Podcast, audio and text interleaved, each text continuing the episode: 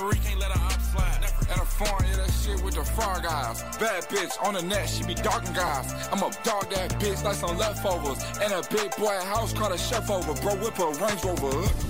Look like a lick to say the least. 15,000 on the fleece, blue and red like police. Got a bad bitch with a 10 year old son, damn. Nigga, half a nigga age by a PlayStation. Put her to the side, fuck his mama in the back. Bend her over, hold her mouth. Told her, take her like a real bitch. Then she went south, suck your dick like a pro. Swallow nut like a taste tester on a GoPro. On a GoPro, bitch. Bought the crib, fuck the bank, cause I don't want them more. cash. Yachty still got the money from that one endorsement. Hellcat, red key, that's too many horses. Ah. In the club with all Franklin, throwing Georgia. Brody walking through the airport, hoping they don't call the dogs. Got the bags in the bitch, I'm just hoping that I thought. I'm beefing with your mans, here go 50, take his head off. 20. Bankroll so fucking sloppy, I can't spread it off. Wait, wait, that creeping in the car, they windows down. What's that? That might be bro, he supposed to pull up with some loud. Alright, good. They started shooting, tell them kids go in the house.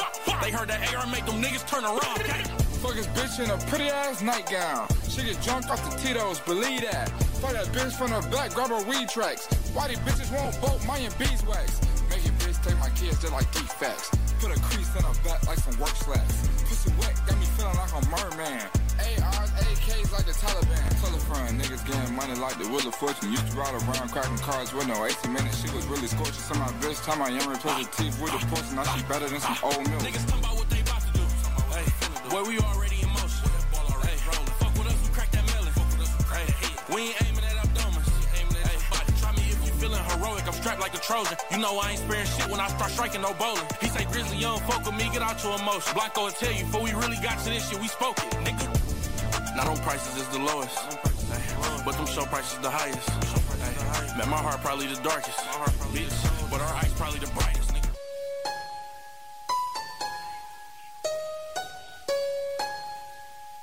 Tommy Franco make it bang Walking down the street, Down the street. walking, roll with me. We only roll big ones around here. Balenciaga's on my feet. I keep the ship on me, yeah, I'm packing heat. And I get money, so I'm doing what I please. Don't chase these niggas, got they bitches chasing me. Run it up, these hoes be stressing, pressing, refreshing they feeds. Cause now I'm big time, stretched out on TV. 1080p. Got the Audemars Piguet, it's icy clean, icy clean. With the matching fruity pebbles, what a scene. Big Cuban. Bitch, I'm like Mike Cole All-Star. Popping on the beat, nigga, all bars. Breaking on these hoes, I want all cards. Bouncing on the dick, got 'em all hard. Got a bitch swallow hard, nigga, semen. Torching these hoes, I'm a demon. If he ain't getting money, ho, just leave him. Wish she could fuck me, nigga must be dreaming. I'm getting to the money, don't need him. Got two foreign bitches, it's a threesome. These hoes be sticky adhesive. My diamonds dance, bitch, yours leaning. Money, why you was Right, right, ready. We're, back. This is the Pussy Podcast, Gawkward Radio. We go way, way, way beyond what's the smart people stay in the building. I'm so fired up because, yo, because the NBA season is the is the out of all the seasons, you know, the NFL is is thrilling, but the best soap opera in all of sports, year in and year out, is the NBA. And we got one of the most brilliant minds in the business. We got Coach Drew from Ball Court, the world of basketball.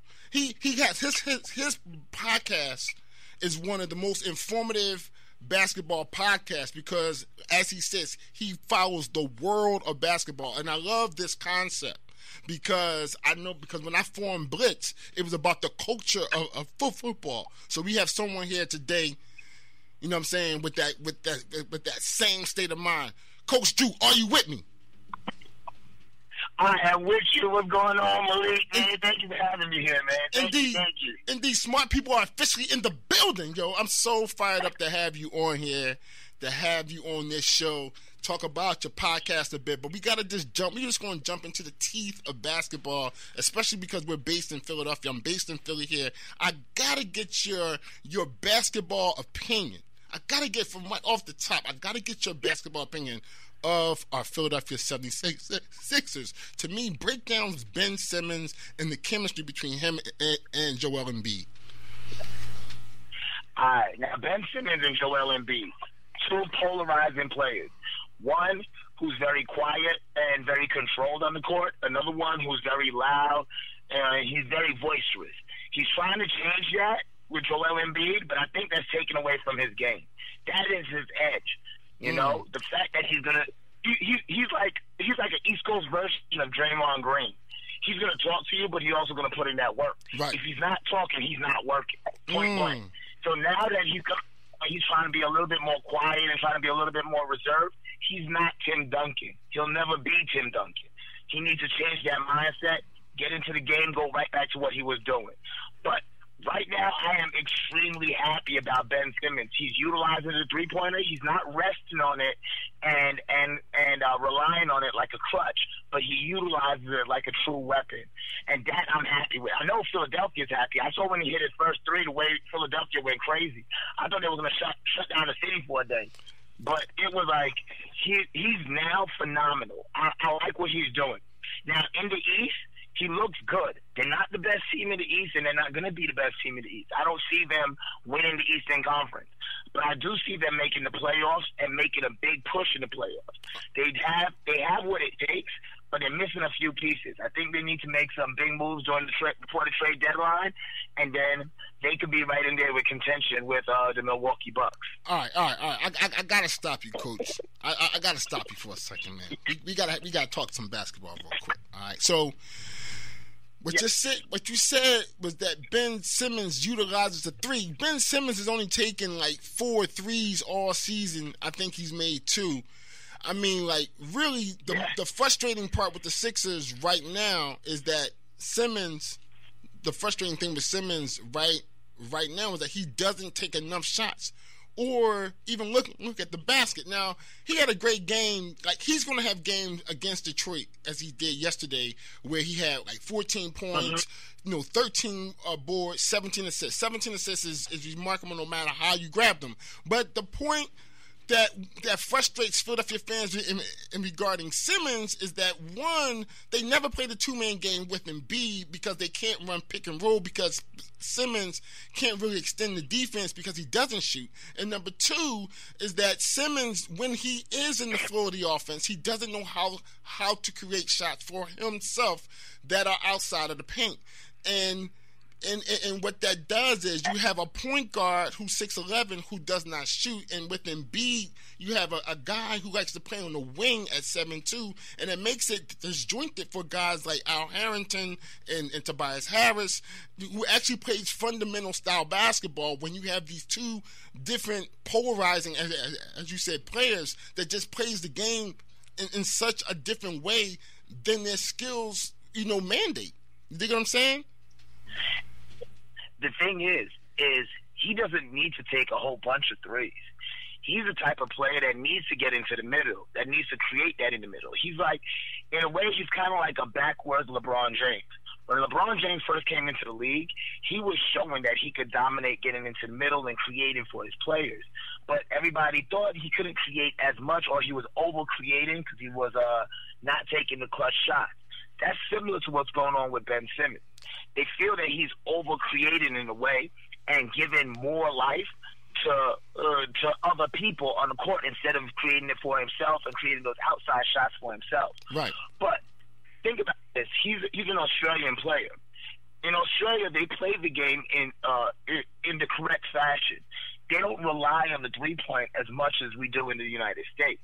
They take the ball to the hole a lot more, similar to how it was in the '90s. So you take Ben Simmons, give him, you take Ben Simmons and put him in the '90s. He's a threat because he's going to the basket. He's creating more shots. He's not taking a whole bunch of threes. Back then, we didn't take a whole bunch of threes. What Larry Bird was taking what four a game, you know, and he was considered one of the high. He was like one of the high, uh, more high end shooters, taking that four a game. Now it's different. You got people like James Harden taking 15. Right. You got uh, your Steph Curry's out there taking 15. But with Ben Simmons, what he needs to do, or what he's doing, is he's actually trying to incorporate that old school of basketball with that new school that uh, Joel Embiid is doing. Which I really don't like that with the bigs, all bigs moving out away from the paint. I don't like that myself. Nah, not at I all. see what you. It, it, it doesn't create that two man game between Joel Embiid and a Ben Simmons. And, and- that's I where the advantages feel- are with the size. If you can create the two man, I'm sorry just to jump in, but if you can create the two man game with, with the size, then you're playing to your Mm-hmm. strengths. And most teams can't match that. You know what I'm saying? No, they can't. You see what's going on in L.A. with uh with uh, um, Anthony Davis and LeBron James. Exactly. It's the same. They pretty much have the same makeup over there. But the problem is, is right now, Joel Embiid is not. He doesn't roll off. He doesn't roll off of a pick strong. You know, he, true. he pick and pop a lot. Right. Think about it. He pick and pop. And with with uh, uh, Kristaps Porzingis, uh, Joel Embiid, and, and players like that are, that are that much bigger than their counterpart, pick and popping, they're hurting. They're hurting their team by Right. pick and popping. So it's not it's not so much Ben Simmons why they can't do that. It's the style that Joel Embiid plays with. He's not going to go down there unless he's talking to you. Mm. If, if he if he has, if he hasn't made if he hasn't made a reservation in your head and where he's actually living there for the game and he's staying there for the game, he doesn't even want to go down into the paint. Think about that. Right. How many how much time he's away from the paint if he's not talking and bullying the person down there? I, I agree. He has to have that mindset that he's going to bully. He he needs to be more. To be honest with you, he needs to be more like an Olajuwon. Exactly. Olajuwon. The reason why Olajuwon was so scary away from the basket because they knew what he could do close to the basket. Exactly. That's because they had to push him away from the basket because if you had him in the post, it was automatic. You know what I'm saying? So teams pushed Olajuwon away from the basket. Exactly. I'm sorry. I'm sorry. You you are so right about that. No, no, no, you good. You good. They because the thing is, So they right. don't. Joel Embiid is willingly moving away from the basket. Right. Now, if I'm a coach, I'm a coach in the NBA, and I see this. Oh yeah, I'm gonna let him live. Shoot, shoot that 25 foot. Shoot that 20. Shoot that 18 foot. I'm I'm happy with that. I don't want you down here in the paint. I don't. And more teams are comfortable with that. That's why they're allowing him to shoot it. Right. That's why they're allowing him to take it. And because of that, that takes away. Because you got to think about it. You have your center out 18 feet away from the basket. Even if, even if Ben Simmons is creating for himself, is that a smart shot? Is that a smart shot to take Okay. that three pointer with Oh. your center 18 feet away? Okay, so you, you, you- you are tapping into something great right now because that's my point. My point is that the coach seems to think that that's a good shot because they are giving Joel an 18, 20 foot jump shot, and they and, and because uh, uh, the Sixers know that he can make those shots. Those aren't the more high percentage shots. You want him to shoot those. You want him to take those shots within the paint. Those are the those are the higher percentage shot. That's why they're giving you the 18 footer because the other shot is more is more difficult. So don't think that's a good shot because they're giving it to you and because you you think he can make it. That's not the best shot on the court. Yeah. No, it's not. And what Ben Simmons is trying to do, and this is why Philadelphia fans absolutely hate him. He keep on going into the paint. He keep on attacking the basket. And they're like, well, we got we got Joel Embiid out there. Why don't you pass it to him? Or why don't you go out there and send Joel Embiid to the basket? Joel Embiid's not going to do that unless he's talking to you. You put him in a man. You put him in a game with Al Horford or something. You know, not Al Horford. I'm sorry. You put him in a game with uh, what's it called? That boy that he always getting into it with. Uh, uh, uh, Uh, Drummond, uh, Drum, uh, Drum, you know, Drummond, Drummond. yeah. Uh, yeah. Or you Anthony Davis. He kills Anthony Davis. He kills Anthony. Anthony Davis. He kills Anthony Davis. he will fight because because it's a it's an ego thing. He's gonna fight, but if not, he's gonna go with what's comfortable to him. Right. He's just like every other basketball player. We're gonna you're gonna settle for what's comfortable if you're not comfortable playing against this person. You're not gonna take a risk. But there's those few basketball players in this world. That one percent of basketball players, the Kobe, the Michael Jordan, the uh the uh what's that boy named Charlie Murphy? Not Charlie Murphy. I'm sorry. Uh, what's his Calvin Murphy? You know, these players they don't care about your size. They don't care about the. They don't care about anything. They're gonna go in there and score that basket. That's their mindset. AI. Joel Allen Iverson. He was the leader of this. He don't care about nothing else but scoring that basket. When he played at Georgetown, when he played for Bethel, when he played in the NBA, that's the only thing he was concerned with. I'm going to get that basket. I don't care your size. Right. Joel Embiid, big as he is, inside he's a little man. Think about it. Inside he's a little guy. That's crazy. Saturn, I know I know this is a hot take, but stop and think about this. If he feels he cannot beat you, he will shoot on you, just like that little guy at the YMCA. Wow, that's a good. That, man, that's real great stuff right there. Because you, you make a you make a great you make a great point. Right. Say it again. I'm sorry. You know, and I mean, that's say that point again. Say that point again. Say that point again. You made a good good point at the end that I, I didn't catch. Yeah, it's he's like what it is is if he's if he knows he's bigger than you, he will get in there and bully you. If he feels he could bully you. But if he feels you have an advantage over him, he's gonna be like that little guy at the YMCA and he's gonna pull up and shoot over you. Wow. You know? Yeah. That's that's some telling stuff right there. he- I'm, I'm, why, I'm gonna tell you the truth. He is the process. That's why his nickname's the process. He is the process. Once he realizes that he is the biggest man and the strongest man on the court every single night, or once he believes that every single night, guarantee Ben Simmons three pointers will go up. Their wins will go up in Philadelphia. The court will be spread, and everybody will play honest. Wow. Because the defense don't have to play honest right now. Big men don't have to go into the paint when they play against Philadelphia. It's great. If I was a big man, I would love to play against Philadelphia. I don't have to be in the paint bumping bodies. I get a night off. Right. You know? Yeah. And and guards, you don't have to worry about infinite shooting because of this. You get a night off too. Everybody gets a night off. Right, it's just a bailout. I mean, I, I I tell people all the time, it's like the reason why people are giving up threes to Joel because you're bailing out every time you do that. You bail out the defense. You you totally bail out the defense. Coaches are going to willing to feed. So so let's look look into.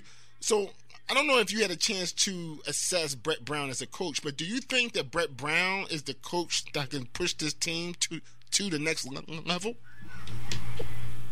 Absolutely not. Yeah. Absolutely not. I I don't feel he's. I feel he's too much of a player's coach. He, I, I feel he's more concerned with being liked than being eh, than than being uh, accomplished. Right. He's not one of those coaches that it's going to be my way. I don't care. It's going to be my way. Right. He's one of those coaches that hey, it's going to be my way if it's okay with y'all. right, know? right. And he's talking to everybody, wants to be liked by everybody. Right, exactly. He hasn't laid down Yeah. the law at all on that on that on that team. He's too much like like a dad to these guys. You know what I'm saying? And and he's not willing to give tough love. And and the thing is, in the NBA, well, every person is getting paid. Like you are all getting paid. You're all professional athletes. You are the top five percent athletes in the world. Even number fifteen on the bench. You know, Right, you're all getting paid. What do you do use to motivate them? You got to use the love of the game, the passion of the game, the the pride of the game to motivate them. And if you're sitting there playing favorites and and trying to be everybody's friend, I'm gonna tell you, it's you're gonna have a great locker room. Everybody's gonna smile, but you're not gonna get a lot of wins. right. You're not going to win the games you need to win. Right, because no one's not going to trust your system. You, you because God's going to be out there trusting in their ability and not the system, and that never works. It never works that way. you can't have you can't effectively put a system in place and keep on changing it to make sure everybody's comfortable. Stop and think about this. You know, I got kids. If I put if I put rules down in the house of what somebody's supposed to do, and somebody comes, eh, I don't feel like washing dishes today. I'm like, okay, well, you don't have to. Then everybody else is going to strike on their rules to they feel that they don't have to. Right. You know? Yeah. Yeah. That's what Brett Brown got going over there. He got a bunch of spoiled kids.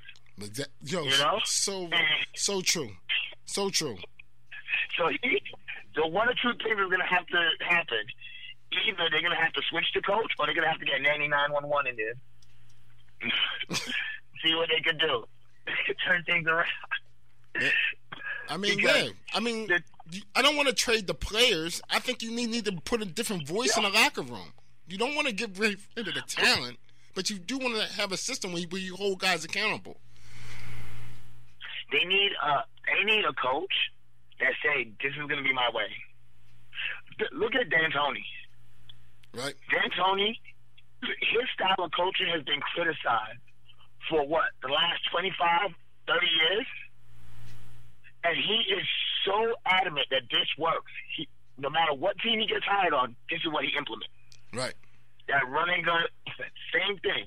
And everybody like, well, it doesn't work in the playoffs. It don't work in the playoffs. He's like, watch. It's just that once everybody buys in, it will work again. And he made a good point.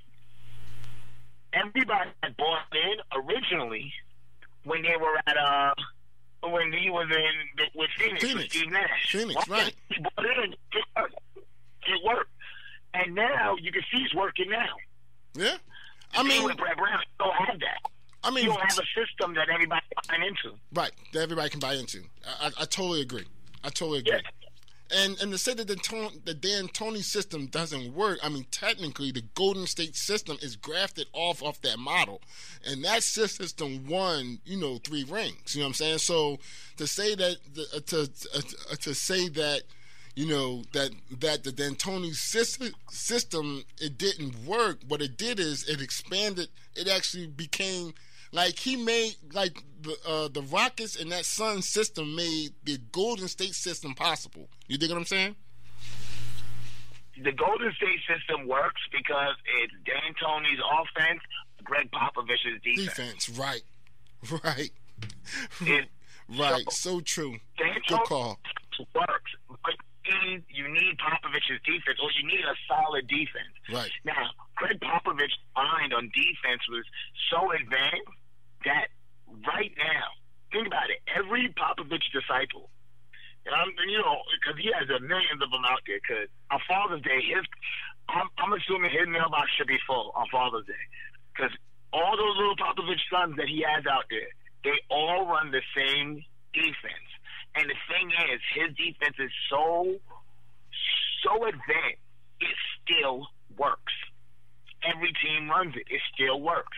And you will see, you play, think about it, in the heyday of uh, Popovich, it was, you was a struggle to get over 100 with them. You know what I mean? Right. But they will, they can score on you. But now, like, and Steve Kerr, Steve Kerr was the right man to put in there because Steve Kerr, remember, Steve Kerr played under D'Antoni and played under Popovich Right. he knows the system. So when he put his team together, he had that throw in a couple of triangle plays. You got a you got a pretty much a system that's that nobody can beat. You got a top three coaches. He he played for or coach or coach with the top three coaches outside of John Wooden. Three of the top four coaches he coached with. Yeah. You know what I mean? Yeah. Or, or, or play for. Or play for. So, coach, yeah. Yeah. And played played for or coach with three of the top four coaches. There was no and and then his assistant coach, his father was with the number one coach in the world. His father was a disciple of the number one coach, his assistant coach, with Luke Walton, because you know Bill Walton was uh uh John Wooden disciple. So you have all of these coaches, these co- this all of this basketball knowledge in one coach. He's like the Could Jedi of not win a coaching. championship? He, he had Exactly. exactly. He's like when the, the Jedi temple of coaching right there. And then and then gave it made it made Steph Curry Luke Skywalker. You know what I'm saying? Exactly. exactly. It, was like that. It was like that Chinese flick when the Wu Tang Clan hooked up with uh, the Shaolin sword style and they came together. It was like, what? What's going on here? Right, right, Yeah, right. that's, that's exactly.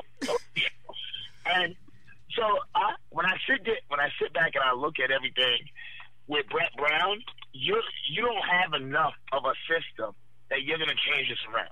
Right. This is not gonna. You, I would even put in, even though David Blatt's working as a uh, an assistant right now with um in New York, he's just an executive over because he can't travel. I'd rather have a David Blatt style Princeton offense over this Brett Brown offense that he has because his style is not working for the players that he has. Right. So you either have to change the players or change the coach. Right. I I, I think You this. know? I think the the game on Christmas Day is going to be a, a telling sign for this team uh, against Milwaukee. I mean, break down the Bucks. Like, are, like are, are they just head head and shoulders over everybody in the East, or are are there any real contenders outside of you know Philadelphia? Uh, to be honest with you, the Bucks is a West Coast team that has to happen to have an East Coast address. Okay. They're, they're built like a West Coast. They they have length, they have power, they have range. They they have two Antetokounmpo brothers who are who apparently are trying to one up each other every game. Well, one They is one is a the, one is the best player in the league. Yeah, and the other one he's fine. He he up there trying. He he he making a name for himself. You know, I, I, like, I agree, but the other dude is like maybe like the best. Like he, the other dude might be the best player in the league right now. I mean, like G- G- Giannis he is is playing at a. he is the most. Uh, Go ahead. He's the most. he's the most efficient. He's the most efficient athlete in the league. Mm, He does. He does. that's a really. He does so comment. much more with so little. Think about this. He could come down court on ten steps. Yeah, he's not. He's, Yeah, he, it might he be has a- ten step or he had a less. On, or less. if he had a Fitbit on, he would not even get his steps for the whole game. They would be like, "Hey, bro, you need to you need to go jog after the game because you didn't get all your steps." Because I'm gonna tell you, he is the most efficient. He's one of the most efficient players to play. And I'm not talking about just the percentages and just the numbers. I'm talking about in the way he the way he uh, gives off his energy. He can play a whole game easy. I can see him being the next the next Wilt level character, the next Wilt level player, if you will. You know, because it doesn't take a lot for him to do a lot. Damn, Think about that's it. a really good. That's a really good analytical. To like, like, like break that down a little, little bit deeper, like if you can. It, think about this. He, in a quiet game, if he plays a game where he doesn't do a lot, and it's just a, eh, he had a quiet game, he drops a 25 and 10 or a 25 and 12 Right. in a quiet game. So even if he's not getting noise, if he's not dropping five three pointers in a game, he's still walking away with a 25 point game and a 12 rebound game, and possibly eight, seven, eight assists, easy, without him trying. So if he tries, he guarantees takes over every game. Because you got to think about it. You got to think about it. Every game he plays, in any game he plays, just adding fouls and rebounds in any quarter, he could go seven points with just being fouled and just him getting put back shots off a rebound. Right. Right. That's not adding his three. That's not adding when they set up when they set up when they come down. Him alone is an offense. He is he is literally what LeBron was to every team that LeBron went to. You notice that every time LeBron went to a team, they added twenty wins automatically. Vegas came out and "Ah, boom, we added twenty wins to them. This, this team is out contender." He he is twenty to twenty five wins for anywhere. So you have that on there. Then you have the all the pieces that they have around him, the Lopez brothers, which has been a staple in as a Uh, they've been a staple on every contending team in the West and the East for the last what five six years. Yeah. Yeah. That's solid. So the the you got both Lopez brothers on the team.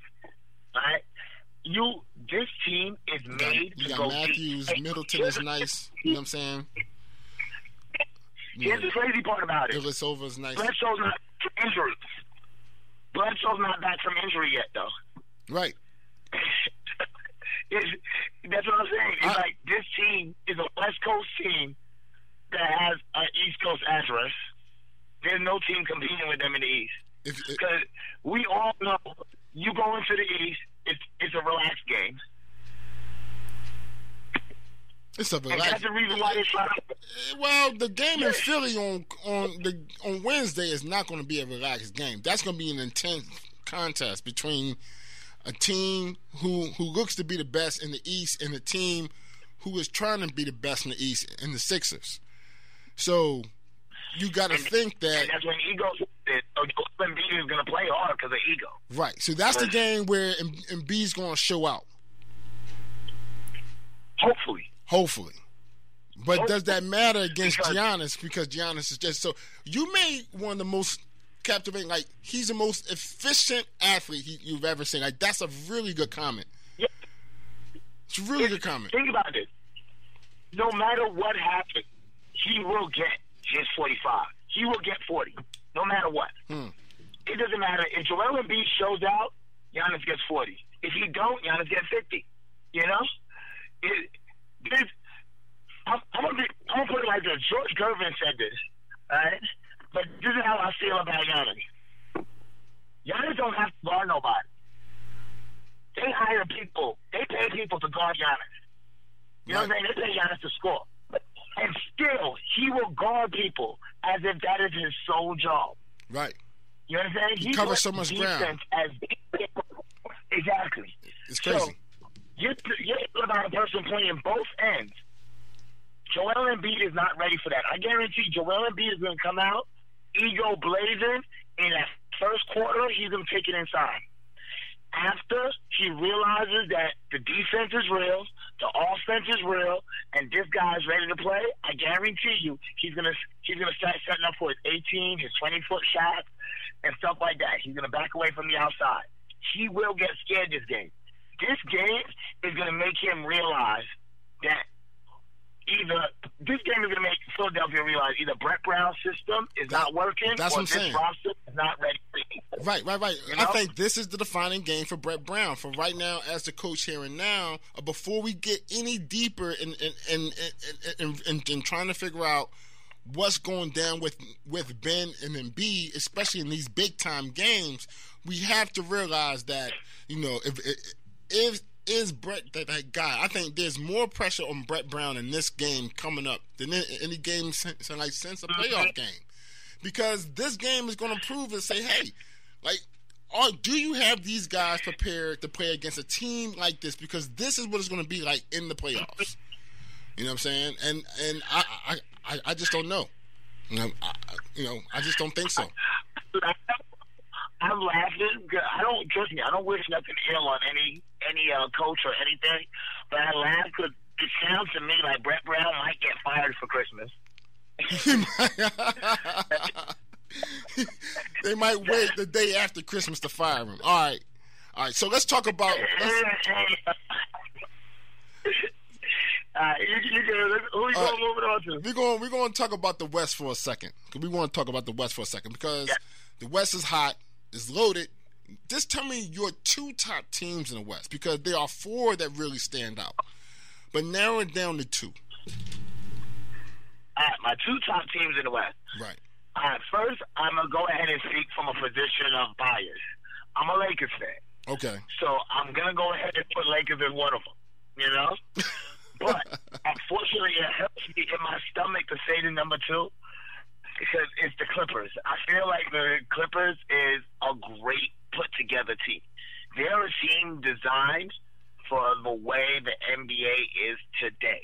Right. I'm talking the whole playoff system, the um, the the way the load management works, everything. The way all the faults of the NBA, the things that we hate about the NBA, the long range shooting bigs, everybody coming up the court, you know what I'm saying, hitting shots, the stars that move, you know what I'm saying, stuff like that. Every complaint that we had about the NBA over the last five, six years, the Clippers has now embraced it and made their team that team.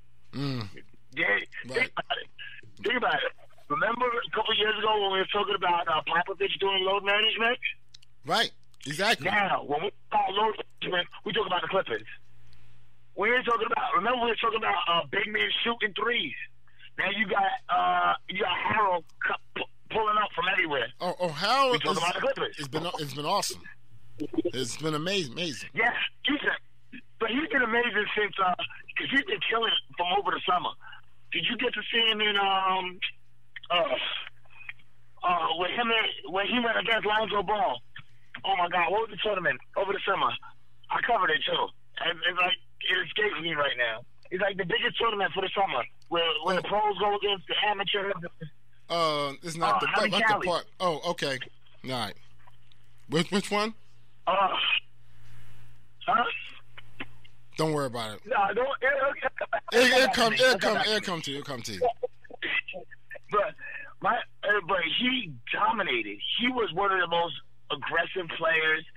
He he's been doing great things all season. But complaint we had about the NBA, it seems like the Clippers have embraced. Think about it. Star switching, star switching. Remember they talked about LeBron James. They talked about uh, Right, right, right. Yeah. uh, KD. Who does it? Kawhi to the Clippers. With Paul George going to the Clippers. Right. You know? True. It's like every law about the NBA, the Clippers have embraced. But they've done it in a way to make sure that they're ready for the championships. They don't care. They they have been one of those teams to openly say the regular season does not matter to us. Especially if Think they go, about it. Everything. I mean, Yes. if the think about this, if the Lakers and the Clippers, right? Think about it, like the way the Clippers saying that we got better odds of playing the Lakers in in the finals. So why would we stress getting home court advantage when we're gonna have to play the Lakers at home anyway? Like we don't go nowhere. Like this thing the, I mean, because the Lakers and, and the Clippers are, are are good, right? And if you're the Clippers, you're being in a fourth seed Yeah. doesn't really matter to you because of the fact that if you play the Lakers in the second round, you play at home anyway. There's no home court between the Lakers. Exactly. It don't. Isn't, there is no home court. You think what I'm saying? Exactly. And, and that's the and that's the beauty of it.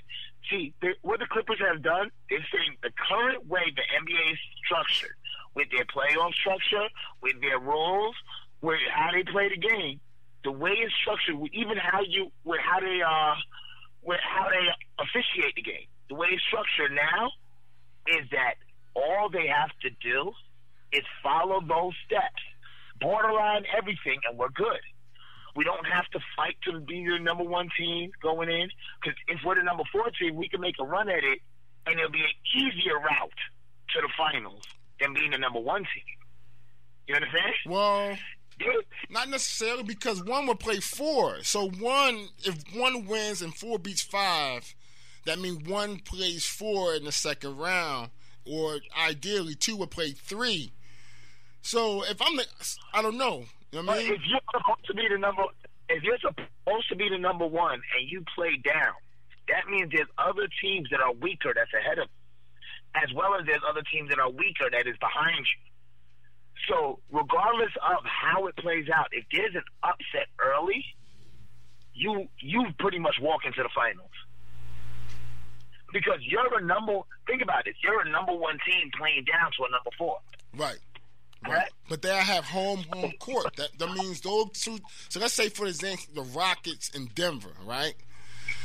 So you're trying to say that it, it, it's so is is is more beneficial for the uh, the Clippers to be the fourth seed than, than than to be at three or number two.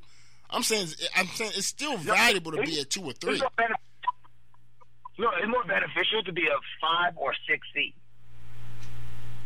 Ooh, in the West. okay, I hear what you're saying. To be okay, a six seed. I, I, def, I, I definitely understand the six seed thing. If Yes, only, only if only only only if the, it's gonna only if you are completely hundred percent healthy going into the playoffs. I understand the six, six the six seed uh, the six seed idea. But if you if you utilize in load management, why shouldn't you be?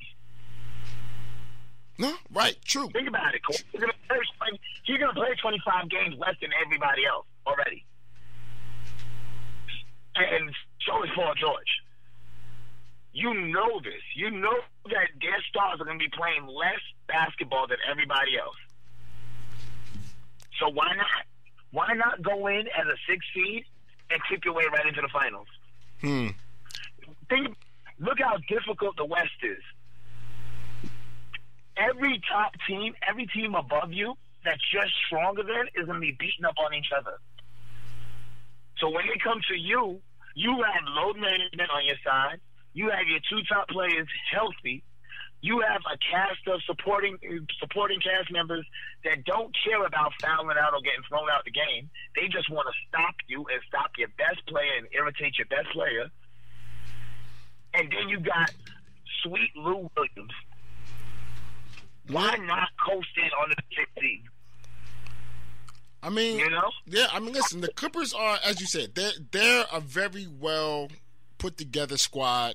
They have all the components. I just think that the combination of LeBron and and uh and uh Anthony Davis is just is better.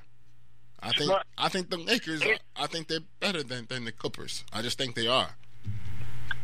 I think that in a seven game series, which would be the absolute best seven game series of this decade, but I think in a seven game series, the Lakers win four games to three. So do I. And Yeah. yeah, I think they win four games to three, but I think it's going to be absolutely the best series you will ever see of basketball. Now, here's what has to happen. They have to find something to go ahead and and nullify Sweet Lou Williams. And you know what that is? It's sitting in Seattle right now. They can run right over there and pick it up. It's called a Jamal Crawford. Everybody wants to pick up Jamal Crawford, yo. Fans in Philly want Jamal Crawford. Every team, if you're a good team, you want your guy, you want your squad to pick up Jamal Crawford. Clippers fans want Jamal Crawford. Everybody wants Jamal Crawford on their squad. But I'm gonna be honest. Everywhere, think about anywhere he can go. Where will he be valued the most?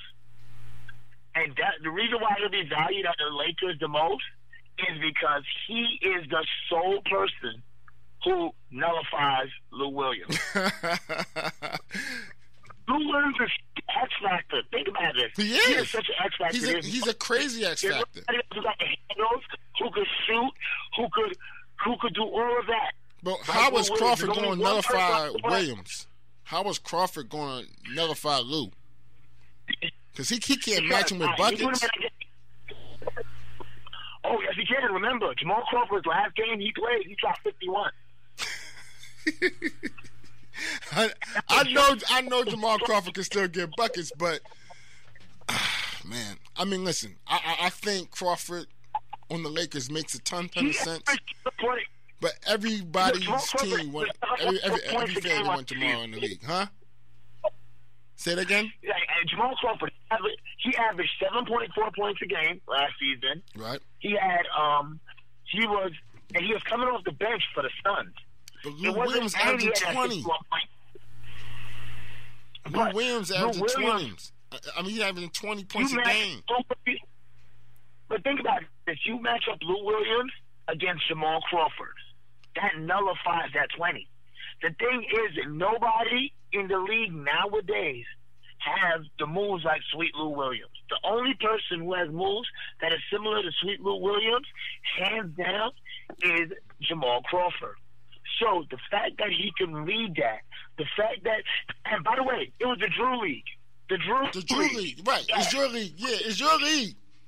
yeah, but I'm thinking about Jamal Crawford in the Drew League. All right? But the only person who could actually match up move for move with Lou Williams is Jamal Crawford. That is his sole person in life that he can defend move for move. And think about this. Think about this. The only thing that the Lakers is missing right now on the West Coast is somebody who's going to put the opposing team, the opposing guards, in foul trouble. They got their bigs going into foul trouble constantly because you got Anthony Davis, you got uh, Dwight Howard down there. You know what I'm saying? You got these guys beasting, doing some big guy things. You know what I mean? Even they down there doing their thing, but you don't have nobody to put um, their guards in foul trouble. So you get a Jamal Crawford, king of the four point play. Guarantee you, guarantee you, they will have guards scared to play up because they're scared of getting in foul trouble. Then you have bigs scared to play tight against Anthony Davis. You put in Jamal Crawford, they make an absolute run, and the only team that's gonna uh, go with them is gonna be the Clippers. And with Jamal Crawford and it going against the Clippers, I tell you, in a series, guaranteed, I'm calling Lakers in six, not even seven. I'm calling them in six. Oh, They you pick just- up you that just extra upped game it. because of Jamal Crawford. Oh, if they had Crawford, it's Lakers in six. I got you. Okay, I'm with you. If they have Crawford, I don't know. I might. I might go Clippers if they had Crawford. I think. I, I mean, I like Crawford. I, I think Crawford's old, man. He's 40 years old. I like Crawford. He can still get, get buckets, but I, I think that, you know, Lou Williams is still getting six man of the year and winning, you know what I mean, scoring 20 points a game, shooting, he's shooting the ball, you know, 40, 40, 40% from three. You know what I'm saying? I, I know Jamal was nice in his day. Jamal is a great, great player, but Lou Williams gonna cook Jamal right right now. If they if if, if that's what the Lakers are depending on them to, to win the finals, if Jamal Crawford is what the Lakers need to win the finals, they're not gonna win the finals. They're not going to the finals. Let me tell you, Think about this. Three months ago, I had the same conversation about Carmelo Anthony. Now, let me ask you: Would you, who would you want, Lou Williams or Carmelo Anthony on your team? Right now, today, I want Lou Williams over Carmelo Anthony. right now. Yeah, and I love Melo. Carmelo, Listen, listen. you don't like Carmelo? I love Carmelo, but if I want somebody right now, because I know for for my team right now, I think Lou Williams is a slightly better player than Carmelo. Carmelo's still very, very, very good. Lou Williams is a six man of the year, back to back. He averages twenty. He averages twenty something points a game coming off the bench. He, I, I- I think you underestimate how good he is. I'm not trying to diss Carmelo. He. I'm pulling He's not Carmelo. as good as Carmelo. Listen, I love Carmelo. I'm not dissing. This is not a diss because I would take Lou Williams over Carmelo. It's not a diss to Carmelo. Carmelo, at one point in time. I would take Carmelo over Lou Williams all day. I would take Carmelo's career over Lou Williams' career. Carmelo's one, one of the greatest top 50 players, I think, of all time. So I love Carmelo. I think he's a great, great player. But right now, today, today, and I even give the Carmelo that for coming back after being banished for a year for no apparent reason. Other, other, other than like the media was just hating on him for no reason, because Carmelo, every time I've always seen him, he's always appeared to be a gentleman on and off, like on and off, uh, uh, uh, off the court. I don't know all this. Like he's a he's a he got a bad attitude. I never seen that. I always defended Carmelo, but right now, today, I True. would take Lou Williams. That's a strong take. That's a strong take. Let me ask you, why? Why would you take Lou Williams over Carmelo Anthony or Jamal Crawford right now? Oh, oh, oh, oh, well, Lou was just listen. I think he's a better listen. Depending on what your team needs, but Lou is an uh-huh. efficient scorer. He's a facilitator. He can dominate quarters. Lou Lou can also uh, he he he's also an assist guy. So what I'm just trying to say, I mean, so I'm just saying that Crawford is cool. I mean, Crawford used to be able to do those the things that Lou Williams are, is doing right now. Crawford was great doing those things like eight, seven, six, five, six years ago. Lou Williams is just great at doing it now. Crawford can probably do it in spurts, but Lou Williams can do it for like 30 min- minutes a night if he had to. Crawford can only be effective for like 12 to 15 min- minutes a night. So, so while like Crawford can go at Lou hard for 15 minutes, Lou feel, Lou still got 15 more in his body to go at Crawford because he is 40 and Lou is only 31. You dig what I'm saying? And, and it's not that's not a knock on Crawford. You know what I'm saying? That's not a knock on on, on Melo because I, I can get 25 good minutes from Carmelo, and I know he can still rebound and shoot and play and play ball. But I'm just trying to say that Lou Williams is the best six man in the league. The best. He's been the best six man in the league for like three straight years. And his role has been defined as being a six man, the same way the microwave he came off the bench uh, uh, um, uh, um for like for like for the Pistons and Rodman before that. It's like I mean and, and Rodman right after that. They have a defined role as being that guy off the bench to provide whatever that team needs to be successful to maintain intensity, flow, scoring, whatever that team needs. That's why that person is six man in the year. And Lou Williams is the best at it in the NBA. So that's why I can't say that Crawford, if he was put in that role, would have that will have that title. And, and, and Melo, while he's been dynamic and great this year, I don't think that he is the best at anything in, in his in his in his current role. I think he's very very good, but he's not the best. Well, Lou Williams is the best six man in the league. But here's the thing, though. You don't need Jamal Crawford to come off as a six man. You need limited minutes from him. You still have Avery Bradley. You still have a lot of other players that you will put in before him. What you need from Jamal Crawford is that extra boost, that extra limited, the extra boost coming off that that uh. He pretty much what you want from him is similar what they had from him in uh, Phoenix. He was seven point four points a game. He came off in limited minutes to do big things. That's what you need from him. Limited minutes to do big things. At age of 38, he could still play the game, clearly. And I understand 31, that's a huge difference. Because I know when I was 30, when I was 31 compared to now, it was completely different the way I was playing. So I can clearly understand that. But my thing is, with Jamal Crawford, what he would bring, and that's why I say the only team that I could see him going to is a team like the Lakers, is what he would bring is those limited minutes to do big things. That's what the Lakers have to give. They don't have. They don't have you. I hear what you're saying. That's a good point right there. I, I give you that. You know, because Uh, every other team that he goes to, he's going to be asked to contribute a lot more. He's going to be like, "Hey, you go here, you're going to have to do." Think about it. If you went, if you goes to Philly, he's going to be asked to do things he cannot do. Right. True indeed. True indeed. True, like you know, He play goes- like play the point. They like that's not what he does exactly. he he can't. My thing is, the reason you need a Jamal Crawford is those limited minutes that he will be effective. So with Lou Williams, yes, Lou Williams could give you 30 minutes a game if needs be, but all we need is when Lou Williams is on his last seven, eight minutes that he got in his body, I can put a Jamal Crawford into, on, uh, in on him. And now we're even again. Because I don't have think about it, the Lakers don't have nobody coming off the bench that could match up with Lou Williams for seven, eight minutes. I mean, not seven, eight minutes for thirty minutes or twenty five. We don't have nobody right now. We don't even have nobody that could go with him in spurts. Correct? True. True indeed. True. So, so why why why give up nothing? Why, why say, all right, cool. We'll just you know, we're not even going to tape up the hole. We're just going to let let it keep on pouring out. Why do that instead of say, hey, you know what? We can tape up the hole and hold it for a little while. May not hold it forever, but they hold it for a little while. And when you think about everybody else who they have, like Anthony Davis, LeBron James, Dwight Howard, um, uh, Kyle Kuzma, who's starting to look a little good.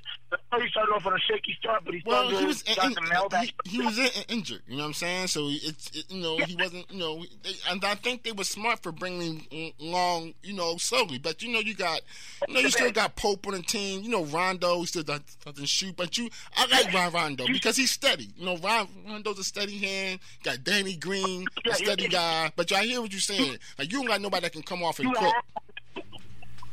Yeah, you don't, you don't got nobody saying, I, I, got, I can lock him up. Nobody's gonna.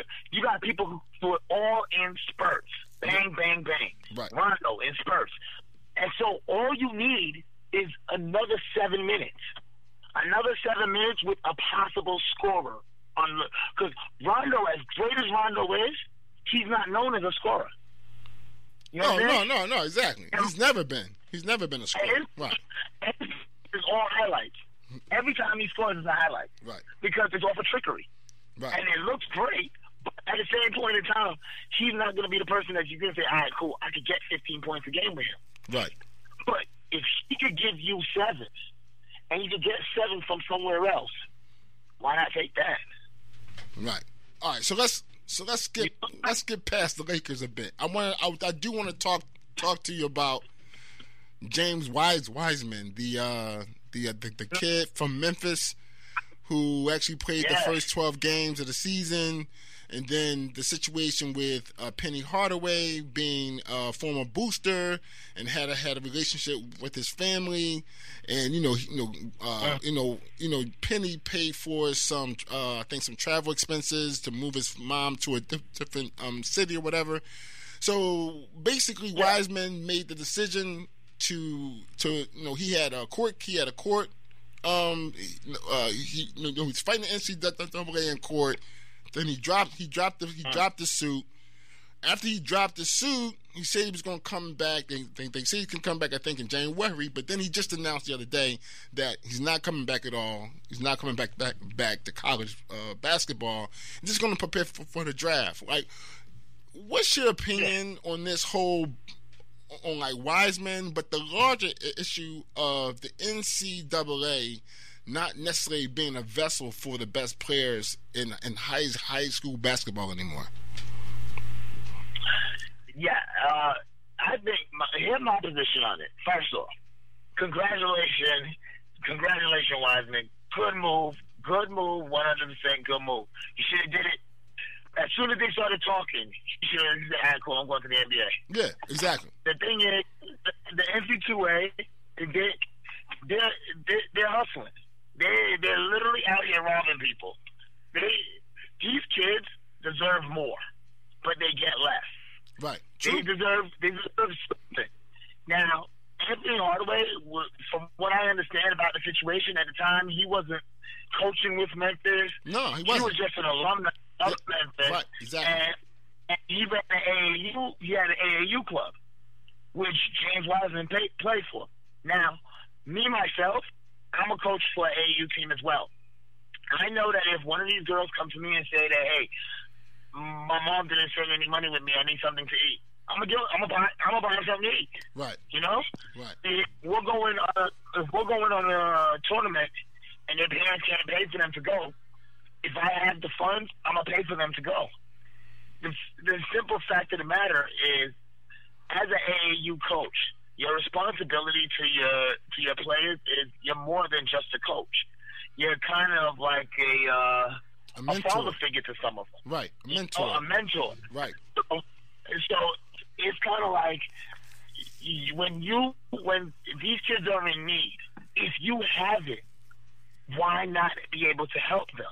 But the the NC2A looks at it like, oh well, they're taking they're taking bribes, and it, it makes them it makes them where they're dishonest in a way in the light of the NC2A.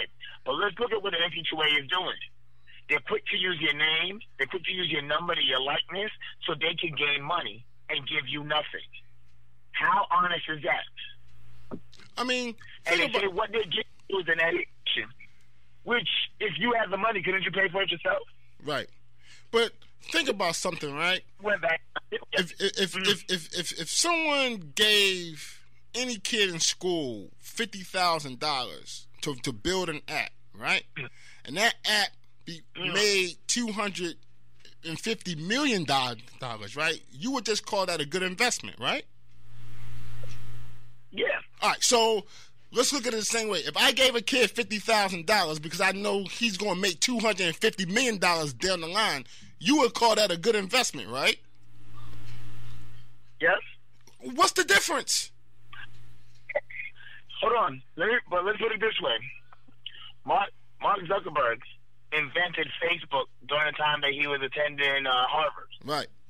Right? They didn't kick him out of Harvard. Exactly. He made millions over it. They made money over it. They didn't kick him out. Then kick him out. They said, "Now uh, you can't be, you can't be a student here no more." You said, "Whoa, whoa, whoa, whoa, whoa, whoa, whoa! You making money now over this? Nah, you can't, you can't go to class no more. You got to pay for class now. Your scholarships are gonna be taken away." It didn't work that way, but it works this way for these athletes, and It's crazy. the reason being, they feel like these athletes are their their property.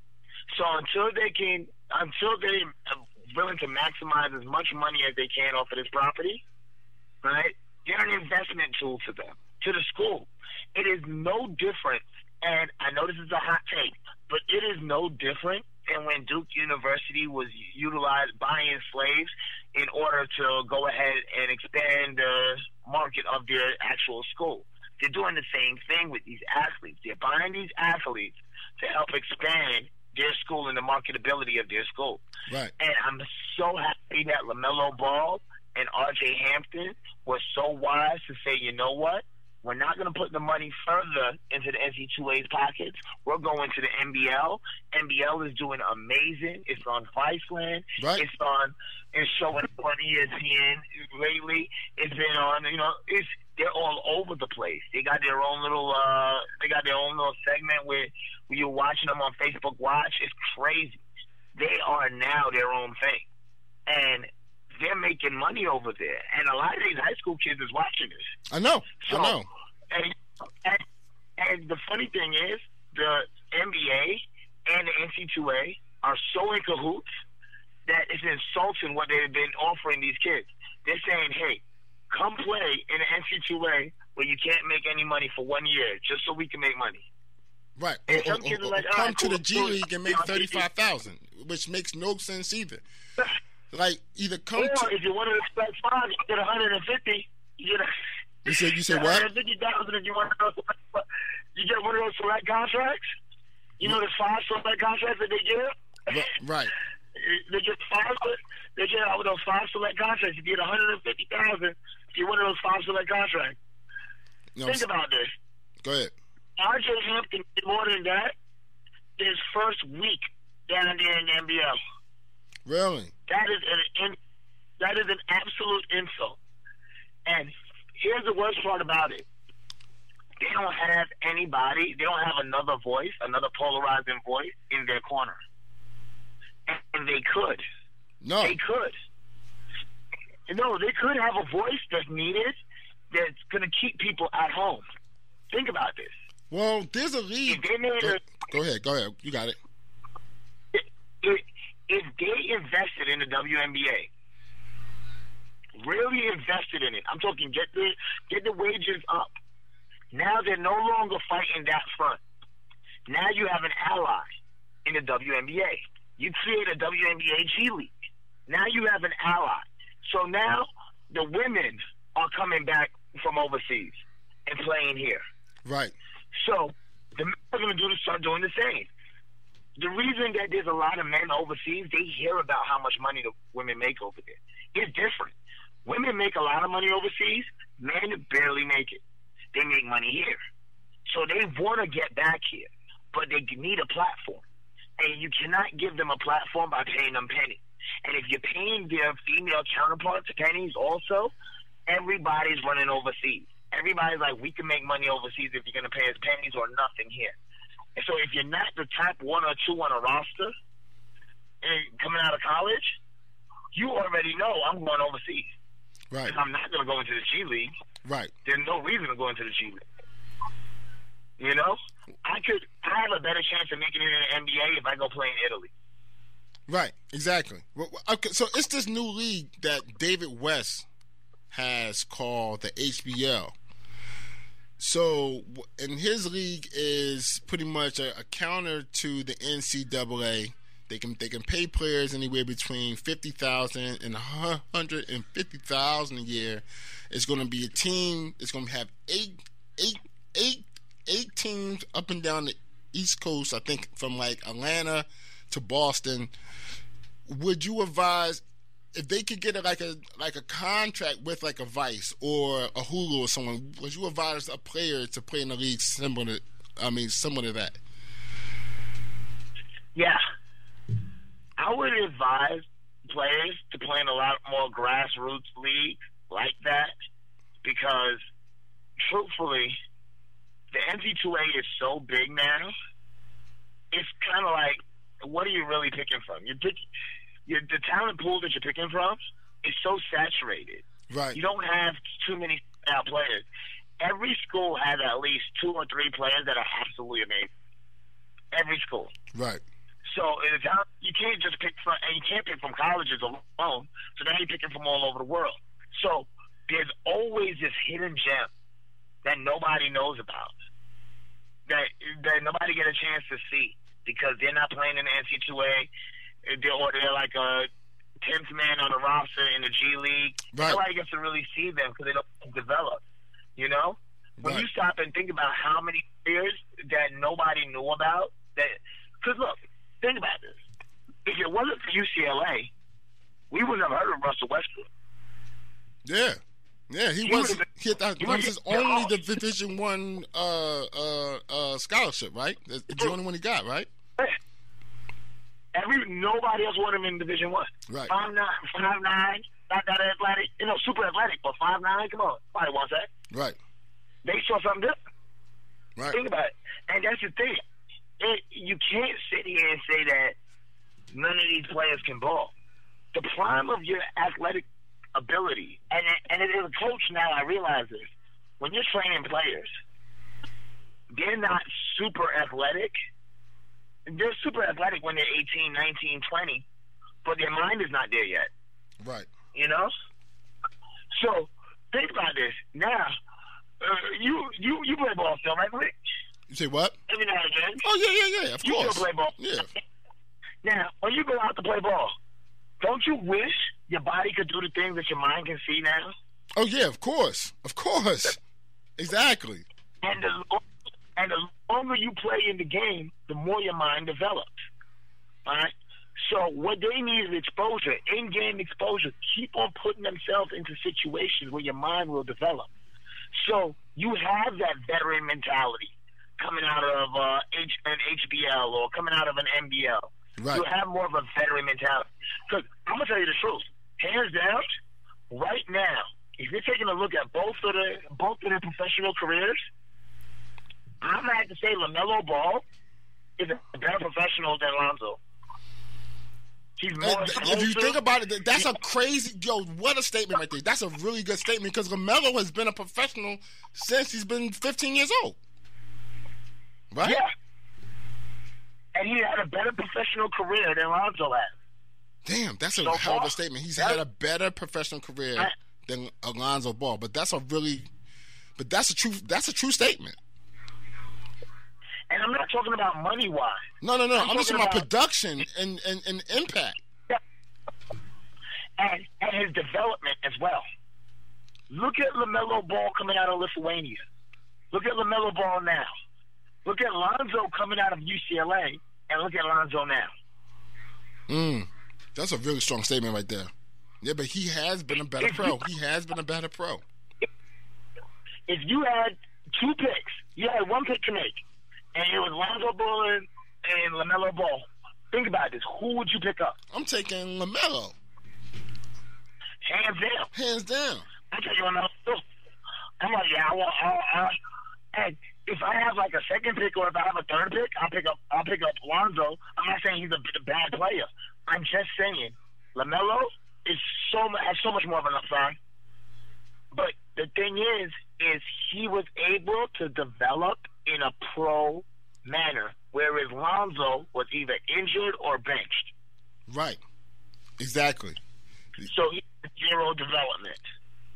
Right, because he was in the college setting first, and he never truly developed in w- with the Lakers. Like that was just a shit show out there during that time with him and his Yeah, father. and- settled the Lakers. It's just nonsense. he so and, and with the whole thing that was going on with Magic, it, there was a lot going on over there where it impeded his development.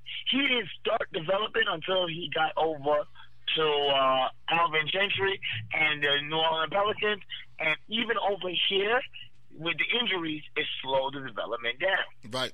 The, no, they say the number one build, ability is availability. Of course, of course, and and that's the thing with Lonzo is that he can't stay on the court, and you know he just hasn't been.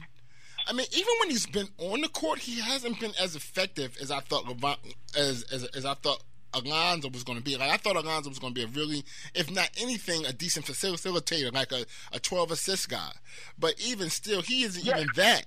He's not even that. You know. And prior to Lamelo's recent injury, his recent foot injury, he dropped what two triple doubles in a row, and came pretty close on one, and played pretty close on the third game for a triple double. Right. You know, Yeah. this he's he's showing production. He's showing he's developing. He's showing he's he's showing against professional athletes, against grown men. He is the better player. Right. And he's been doing And this. Since, is, Right, he's been Yeah. doing it since he was 15 years Mhm. old. He's just like you said, he's been in a professional mind state since he's been 15, 16 years old. Now, with that said, because this is a topic that I that I always talk about, that I always wonder about. With that said, do we start doing what the European countries do and start professionalizing our kids at 15, or do we just wait till they're 18 and see how much money we can make off of them? So you want so you want to start like you want to start like like almost like basketball academies. Would Yeah, you? But but yeah, you know, I- but if you did I- that, wouldn't that wouldn't that impact the AAU circuit? If you if you start starting these kind of like certain these academies where you know guys would go to class, let's say six hours a day, and you and you play basketball six like six hours a day, and you know over time, Yeah. you know. That's un- It interesting. would. It, and the good thing is, it would affect the AAU circuit. It would. And this would, but it needs to, because the AAU circuit is more about flash than anything else. I have one of the few AAU clubs who always who only focus on development. Right. It's not about flash. It's about winning. It's about developing. Develop. Getting these kids developed to the next level. And most clubs, most AAU clubs don't think about that. Their whole mindset is About winning. we need, yeah, we need to win. We need to get sponsorships. So sponsorships comes with winning. Now, once an AAU club is out there looking for sponsorships, I'm telling you, it changes everything. Now, if you have little local sponsorships, that's different. You know, like uh, Mom and Pop's Pizzeria, that's different. Right. Right. Right. But when you're looking at sponsorships like Adidas and Nike, your goal now is no longer to provide a level of excellence. It is now you not. Uh, I'm sorry, a level of development. Now it is to have a level of excellence. You have to bring. You have to recruit players. You can't develop players anymore. Right. You need the best players around. And the way you get these best players around, because these sneaker companies want the best players wearing their shoe. They don't want that kid that's developing wearing their shoe. They want the best players wearing their shoe. So your mindset changes as an AAU coach. And it killed it, and to be honest with you, when the sneaker companies came in and started offering uh and started offering sponsorships to the AAU coaches, I think hands down that killed the AAU. That took away development. So And and now in high school and middle school is the same. So you will be in agreement with setting up a series of basketball academies throughout the country, and you know, you know, and funnel a system of just development in terms of skilled players the way they do in, in, in, in like a Euro stand, standpoint, or what what they're doing now in, in Africa, where where they're trying to develop these kind of like these sports academies so they can develop the skills and develop the skills of yeah, the like game. like China and uh and and actually in Europe on a whole. In Europe as a whole, right. Asia, and they on a whole they they have these academies. That's why these kids are catching up so quickly. Right. They're catching up because they're learning the fundamentals of the game. Think about this. Think about this. How many players come into the league not knowing how to shoot a free throw? A ton. That is the that is the most fundamental part of basketball. A You're supposed to learn that regardless of what you play. You have to learn that at the age of seven years old. That is the first shot you learn is a free throw.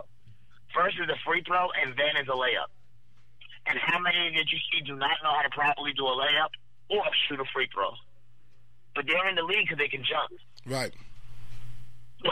Blake Griffin. Think about this. Blake Griffin's brother was a better fundamental player than he was. Blake Griffin made it into the league. His brother didn't even. Nobody even heard of his brother. Everybody Well, Blake was an brother like- athletic freak, though. That's, I mean, Blake was still an athletic freak. He was, Exactly. he was more of an athlete. And that is the thing. That's what they want. They oh, want oh yeah. Well, okay. So, well, well, well. You know that, but that all stems from the athlete always wins out in basketball. And that's athlete and that has always skill. been kind of like the Achilles heel of the game is that they like the athlete you got to skill up the athlete, whereas you don't focus on the guy who has the most on- who who automatically has the most skill. And I'm saying so. Yeah. Athleticism is is reign supreme in this game, and that's the and that and that's. I mean, that's been going back since Jordan. I mean, Jordan kind of like changed all of that. Like that's the epitome of the of, of the MJ era, era was trying to find the next great athlete. I gotta find the next, not necessarily the No. next Jordan, but just the next great athlete, and it's became an athlete focus driven game ever since that time. And you that's why you get guys like Jonathan Bender you know what I'm saying who you just focus on his athleticism and you don't really peep off his skills and things like that. I just threw a name out there but you know what I'm saying? But that's why you And, and, and, no, I, I agree, one hundred percent. It's like, and the thing was, Jordan made so much money for the league, they had to, they had to sit there and say, yeah, we need something athletic like him.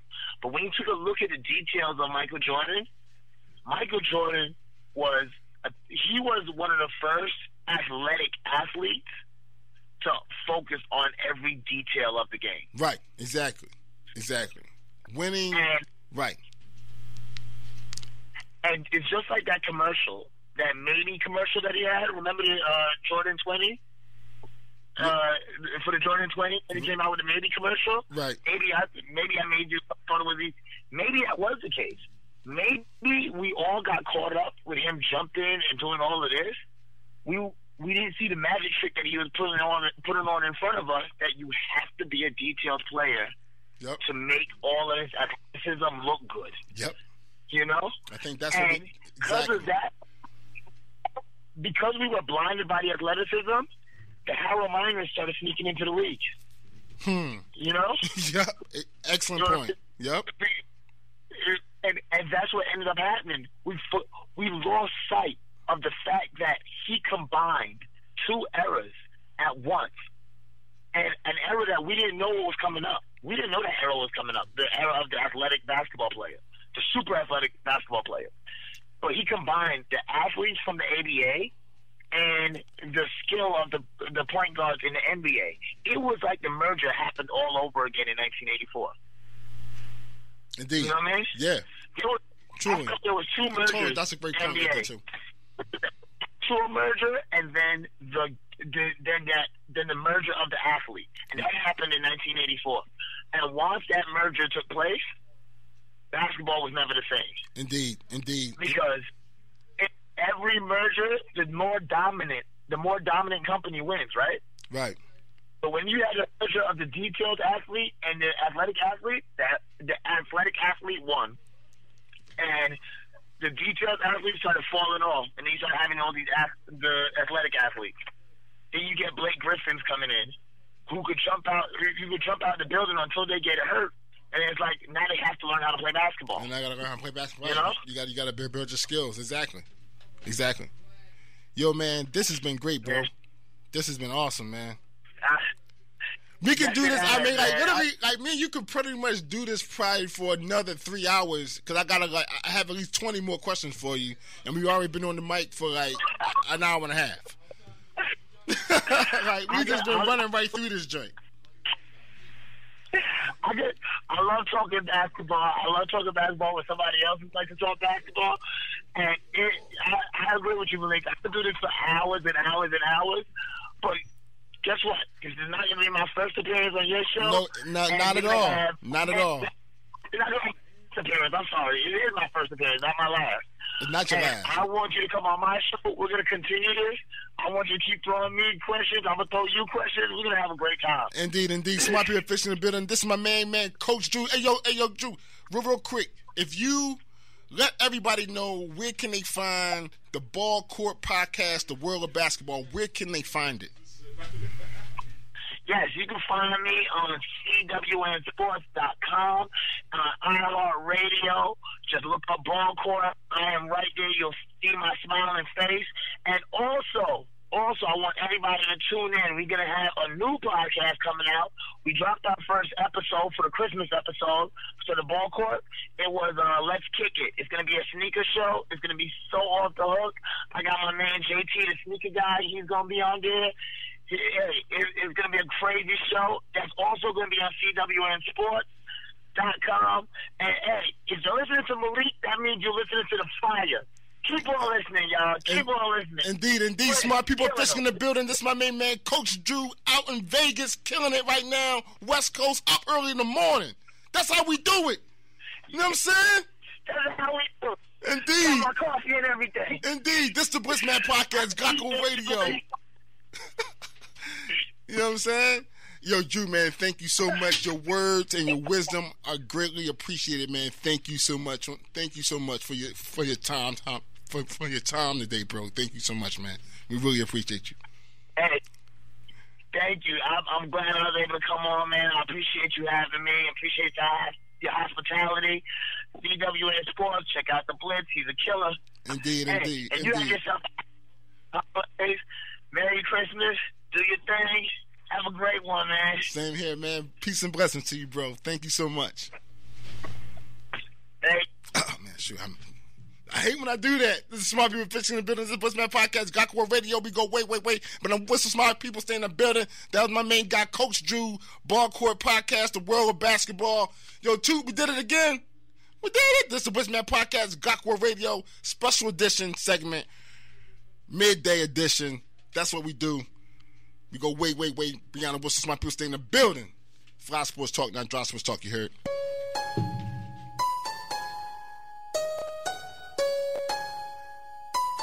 This is a CWN Sports Network presentation.